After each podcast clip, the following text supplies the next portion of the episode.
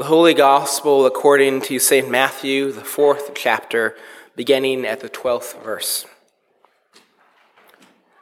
Now, when Jesus heard that John had been arrested, he withdrew to Galilee. He left Nazareth and made his home in Capernaum by the sea, in the territory of Zebulun and Naphtali, so that what had been spoken through the prophet Isaiah might be fulfilled. Land of Zebulun, land of Naphtali, on the road by the sea across the Jordan, Galilee of the Gentiles. The people who sat in darkness have seen a great light. And for those who sat in the region and shadow of death, light has dawned. From that time, Jesus began to proclaim, Repent, for the kingdom of heaven has come near. As he walked by the Sea of Galilee, he saw two brothers, Simon, who was called Peter, and Andrew, his brother. They were casting a net into the sea, for they were fishermen. And Jesus said to them, Follow me and I will make you fish for people. Immediately, they left their nets and followed him. As he went on from there, he saw two other brothers James, the son of Zebedee, and his brother John, in the boat with their father Zebedee, mending their nets. And he called to them. Immediately they left the boat and their father and followed him. Jesus went throughout Galilee, teaching in their synagogues and proclaiming the good news of the kingdom and curing every disease and sickness among the people. The word of the Lord. Thanks be to God. Lord, let the words of my mouth and meditations of my heart be acceptable in thy sight, O Lord, my rock and my redeemer. Amen. It is in the darkness that the light of Christ shines.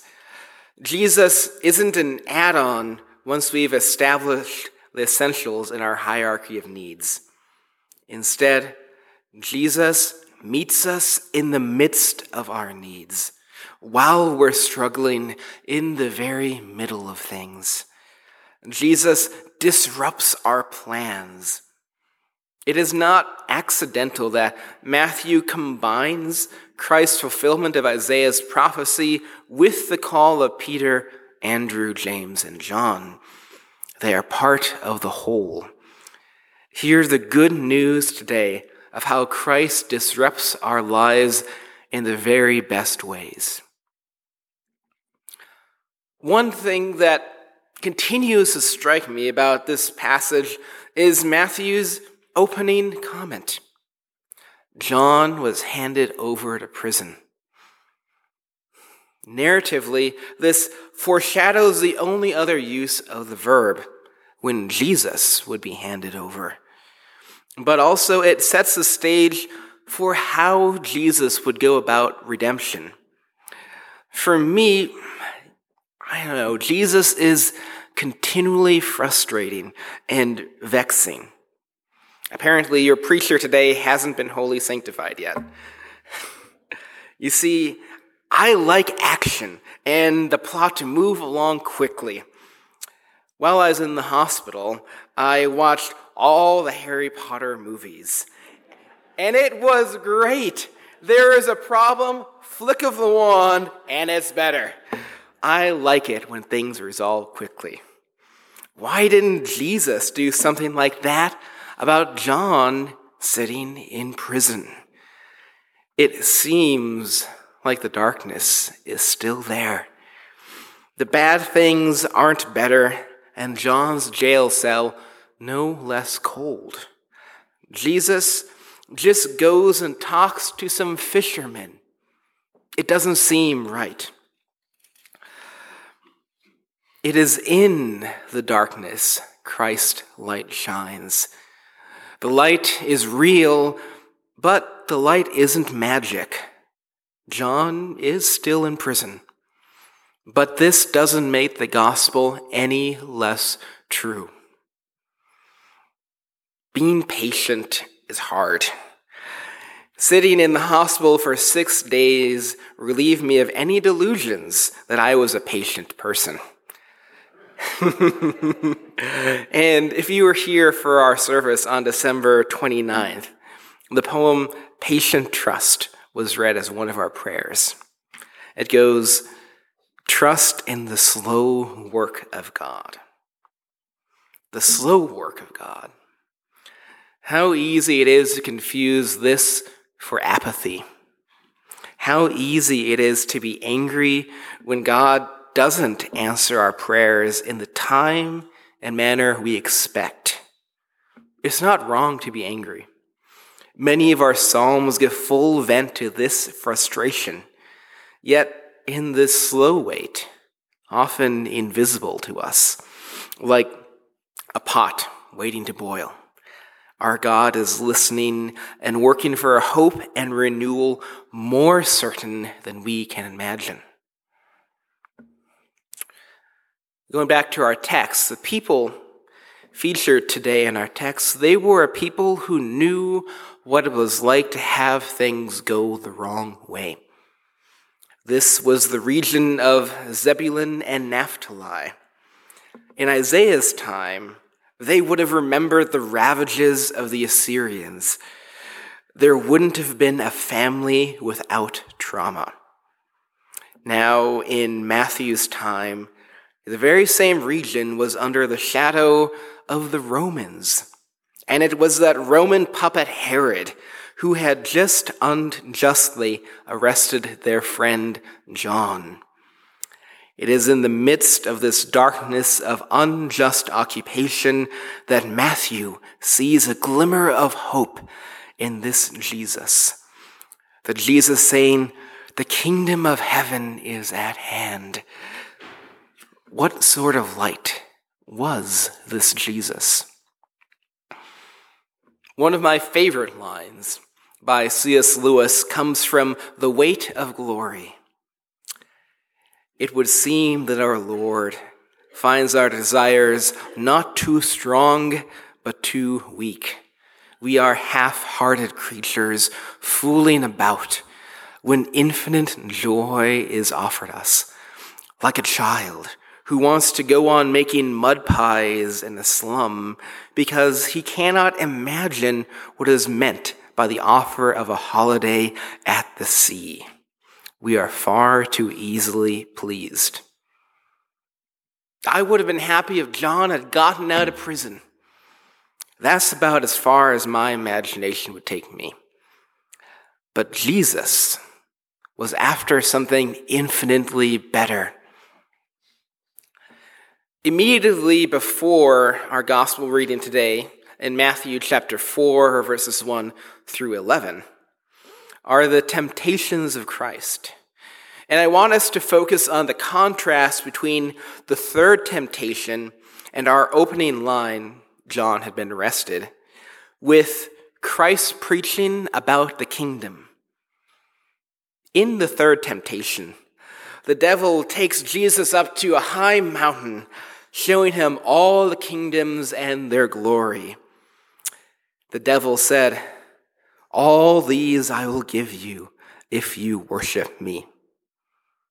It would have been that easy. Just one little sacrifice and everything would have been better. But Jesus said no. Then, in the very next verse, our opening line, we hear the consequence. John is arrested and Jesus withdrew. I would have been livid. Why didn't Jesus step up when one little sacrifice would have made everything better with a snap of his hand? Jesus said no because Jesus wanted things to actually be better. Jesus wasn't about to sell out for mud pies the quick fix, or even all the kingdoms of the earth. Jesus was holding out for the kingdom of heaven established on earth. Jesus was teaching his disciples to pray, Thy kingdom come, instead of fixating on the Assyrians, the Romans, or whatever tyrant of the hour. Jesus was all in. And that grand plan began with calling four fishermen Peter, Andrew, James, and John. These were the first four disciples who heard Jesus' call. It is unclear exactly what socio-economic class they belonged to. Scholars debate the specifics. What is certain is that they were not rich, but they were above the bottom two rungs in Greco Roman society slaves and free laborers. These men owned the means of production. In verse 21, we see that they were mending their nets, being frugal with what they had. Yet one can imagine they were comfortable with their lives. Despite the hard work of manual labor on the open waters, they would likely always have known where their next meal was coming from and had a plan for the foreseeable future. This was certainly better than many in their time and place, not something you'd throw away. Yet then comes along Jesus and disrupts their best laid plans. Jesus said, Follow me, and I will make you fishers of people. There must have been something irresistible about that call. In some ways, I must admit a certain jealousy of that call. There must have been a crystal clarity in their souls they all knew they were supposed to follow Jesus, and for the next three years, that meant literally following Jesus around on foot as he preached throughout Israel. Yes, there is a certain specificity about their apostolic call that isn't to be repeated.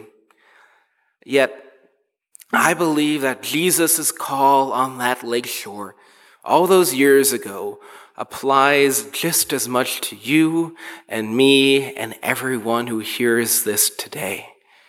We are called to follow Jesus. Following Jesus means following the long road to the real hope of the kingdom of heaven. The road is long. As Martin Luther King Jr. reminded us the night before he died, he said, We've got some difficult days ahead, but it really doesn't matter with me now because I've been to the mountaintop. I've seen the promised land. I may not get there with you, but I want you to know tonight that we, as a people, will get to the promised land. The work of racial justice, as well as all the justice that marks the kingdom of heaven is not finished. Yet, this is the road along which Jesus walked, and we are called to follow. The ways this will look in your individual lives will be as different as the people sitting in these pews. Yet, even so, it's a deeply communal work as we are called to follow Jesus together supporting and upholding each member of the church as the family of God. The hope we follow is a real hope. The darkness will not prevail. Assyria, that menace of Isaiah's time, was a distant memory in Matthew's. Likewise, Rome too would fall. And the hope of Matthew's gospel points beyond the tyrant of the moment. In 70 AD, Jerusalem fell, along with any dream of a political Messiah. Instead, Matthew reminds us of the light that shined in the darkness. The light of Jesus that did not go out on Good Friday, but rose on Easter Sunday, defeating all the powers of evil, even death. If we skip to the end, the last chapter of Matthew, we see Jesus standing on another mountain, reminding us of the mountain in Matthew chapter 4. In Matthew 28, Jesus says, All authority in heaven and earth have been given to me. You see, Jesus didn't forget about John. Jesus didn't forget about any of us. It was only that we couldn't imagine God making a sacrifice that big. It is hard to believe anyone would love us so completely. Yet that is the love with which Jesus calls us. I find that love quite irresistible. Will you follow Jesus today? Amen.